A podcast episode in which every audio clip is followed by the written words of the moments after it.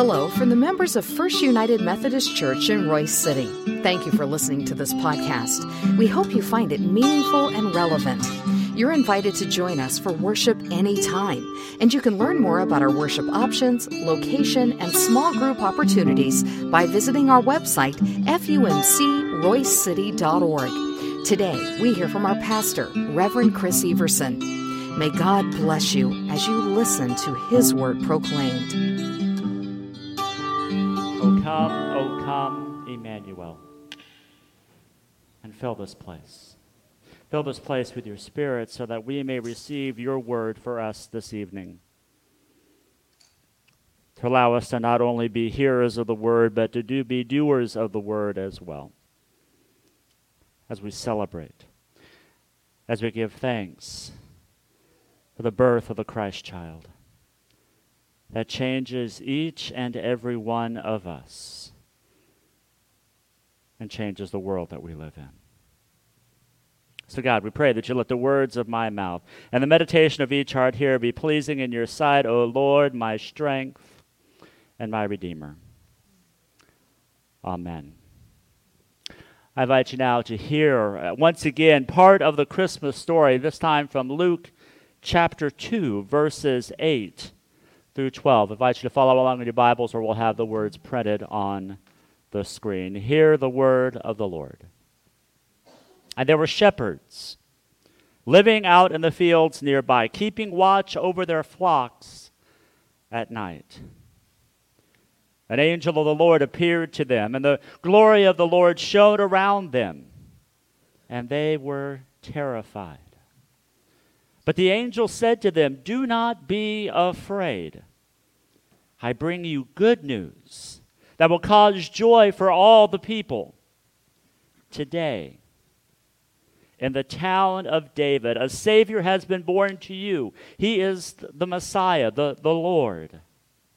And this will be a sign to you that you will find a baby wrapped in clothes and lying in a manger. The Word of God for the people of God. Thanks be to God. You know, what would we do without signs? If you really think about it, what, what kind of world would we live in if, if we didn't have any signs at all? Just, just thinking about driving around and all of the traffic signs that, that we have, how many, how many accidents we would have, how many, how many uh, uh, problems that we would have on, on the roads, congest, well, more congestion than we have right now. But all, all of those things that, that we see, you know, do we go one way down the street or, or does the street go two ways? Do, do, do we, what is the speed limit while we're here? What is the safe way for us to, to travel down these roads? Know, another sign I absolutely love all of, of the restaurants and all the businesses that have signs around because it, it allows us the opportunity to play a game. It's a game that I played growing up. I played it when I was a youth director or whenever we were driving from one place to another. It's so much fun that even right now, we get to play that game with our grandson, Samuel.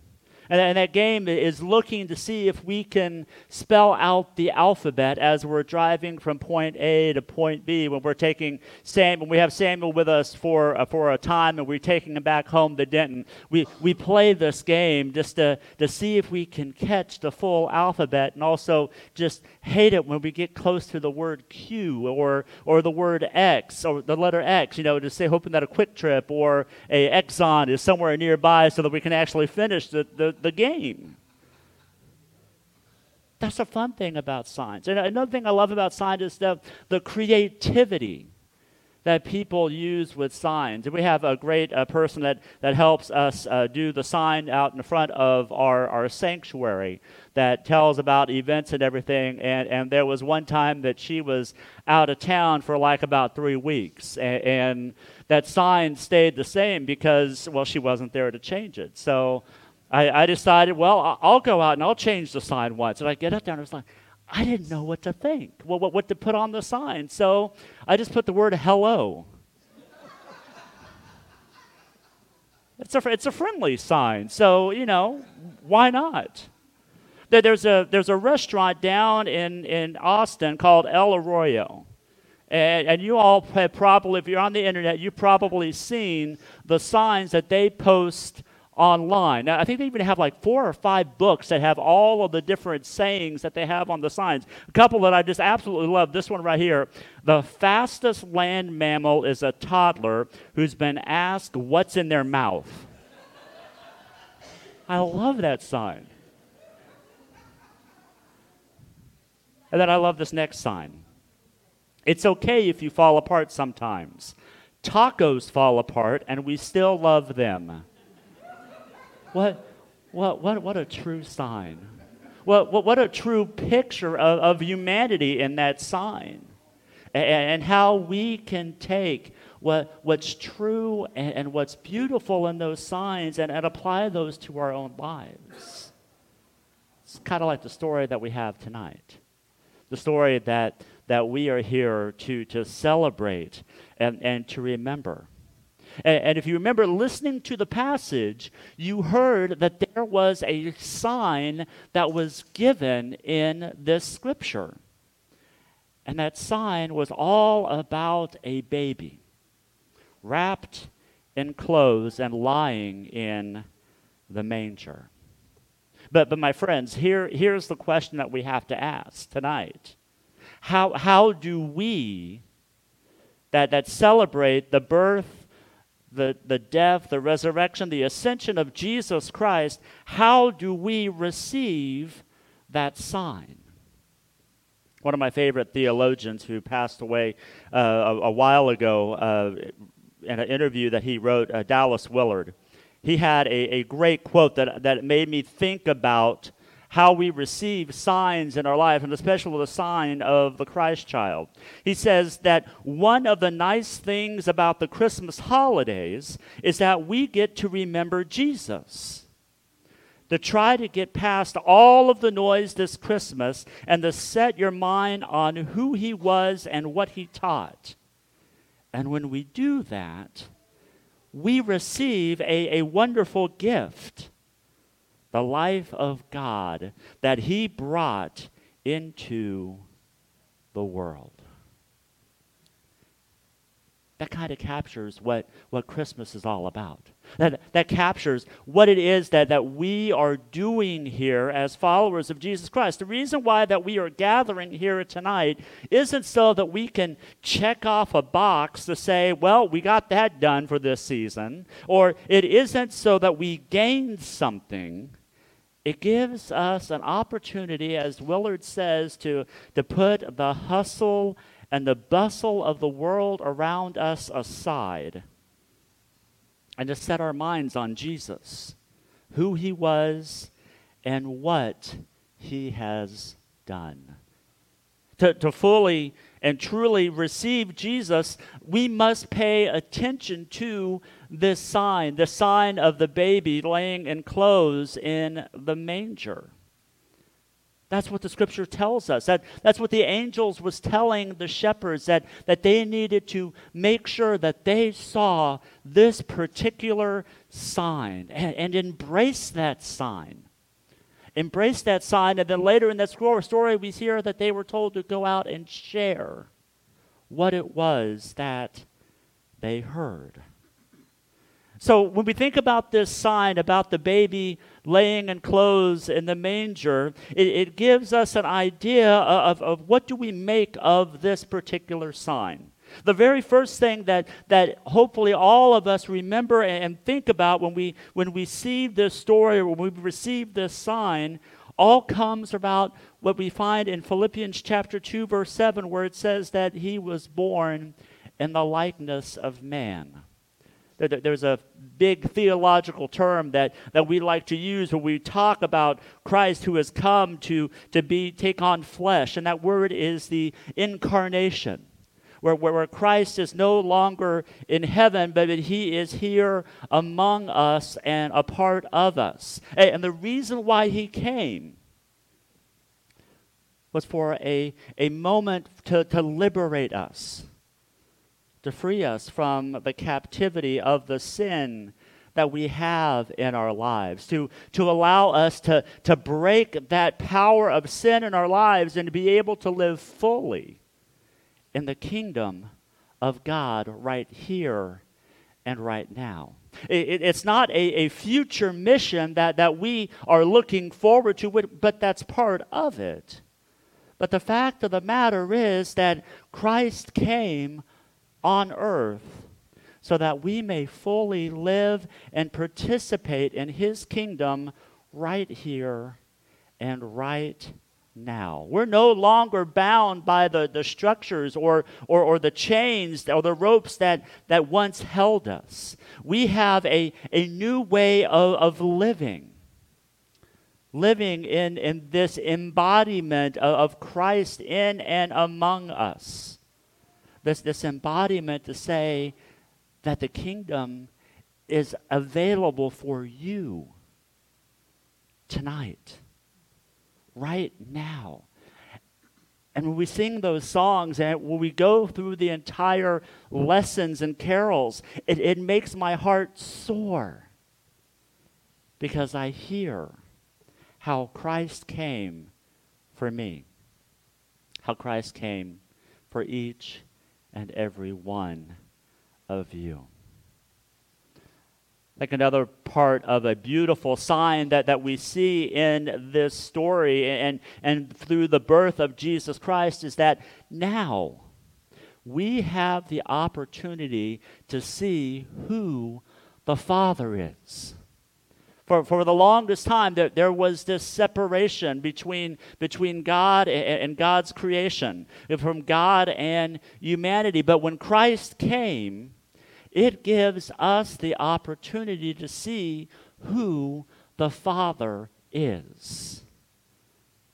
I know that there is a lot of us who probably have grown up with the idea that, that God is an angry God. That, that, that, that he wants to, to punish us because, well, we're just bad, poor, miserable sinners. And, and, and God doesn't want anything to do with poor, miserable sinners. But if God doesn't want anything to do with sinners, why in the world would He send His Son to live among those sinners? It's, it's a question even the disciples wrestled with. When Jesus was preparing them for, for, his, for his death and for his future resurrection, he was telling them about all of the places. And in the, the famous words, he says, Well, you know the place where we're going. And the disciples come back and say, God, we have no idea what you're talking about. We, we don't know where you're going. We, we barely know what's going to be happening next week. How can we know where you are going. And Jesus talks to them about how they have the ability to see the Father. And Philip asks, uh, How can we see the Father? And Jesus says, If you have seen me, you have seen the Father. And what does Jesus do? Jesus, when he was on earth, he taught, he healed, he fed, he gave himself up for us so that we may have life and life abundantly. See, my friends, if there's one thing that I would love for you to, to fully grasp and understand this evening as we gather and we celebrate the birth of, the, of, of, of Jesus Christ, is that God loves to forgive God's people that, that there is absolutely, and I firmly believe there is absolutely nothing that we could do that would keep God from forgiving us. That, that, that would allow God to, to say, ah, I'm, I'm, I'm finally done with them. No, because of what Jesus has done. But Jesus coming down to live on this earth, we know that God desires to forgive each and every one of us. And that leads us to the final sign that, that we see through Jesus. And it's a sign that I absolutely love as a follower of Jesus Christ. And that is that each and every one of us are now called to go and do likewise. See, remember, Christ didn't come to, to exert his power over all of us. Christ came to serve. And we see multiple times in the Gospels the way that Christ came to serve his people. From the miracles that he he, he, he did, from the acts of service that he showed his disciples on the, the great room where, where he took his cloak off of him and he washed the feet of his disciples. And when Jesus could have called down the angels to protect him, when he hung on that cross, he knew that he was called to serve and to give his life as a ransom for many. You know, that one of the things that I absolutely love that we do during our Christmas Eve service is that we take up an offering. Of course, we take up an offering every Sunday that we gather and everything. But, but the thing that I love special about our Christmas Eve offering is that not a single penny of that offering stays at Royse City First United Methodist Church. We, we give the entire offering away, and we have given away a lot of, of big offerings over the past six years since I've been here. And it, it warms my heart because it shows that, that God's people know that they are called to serve just as Christ has served. And, and, the way that we're serving this year is that we're taking our offering and we're dividing it in two parts, where we're splitting it down 50 50 and giving it to two very worthwhile organizations. The first organization is to the Methodist Children's Home in Waco, Texas a, a place where, where moms who, who cannot afford or, or have the means to, to, to take a baby into their life, they, they, they, they find ways to adopt them into loving homes. And, and a part of our offering will help support the work and the mission that has happened there. The other part of that offering will stay right here in Royse City because we have a, a brand new elementary school that is being built over in Verandah, and the namesake of that school is a member of Royse City First United Methodist Church, Miss Ruth Cherry. And, and we will be taking that other half of the offering and, and putting it into the library at Ruth Cherry Elementary School because we know how important it is to support education and, and to support our kids and give them a loving and caring environment so that they can grow to hopefully first and foremost to know who Jesus means to them, but also that they can become the leaders of our world yet to come. You know, I know I'm not getting any younger, and, and I love hearing the children in our sanctuary tonight and seeing them and seeing them being active, and I want to do everything I can to help them grow, to help them thrive in, in their lives, so that they can then turn around and share that love with others. So, we're going to have an offering tonight, but we're, we're doing it just a little differently. We're, we're not going to pass the plate. And as I mentioned at the beginning of the service, if you have your registration cards and if you have an offering, when you leave tonight, by, by each of the doors, there will be an offering plate.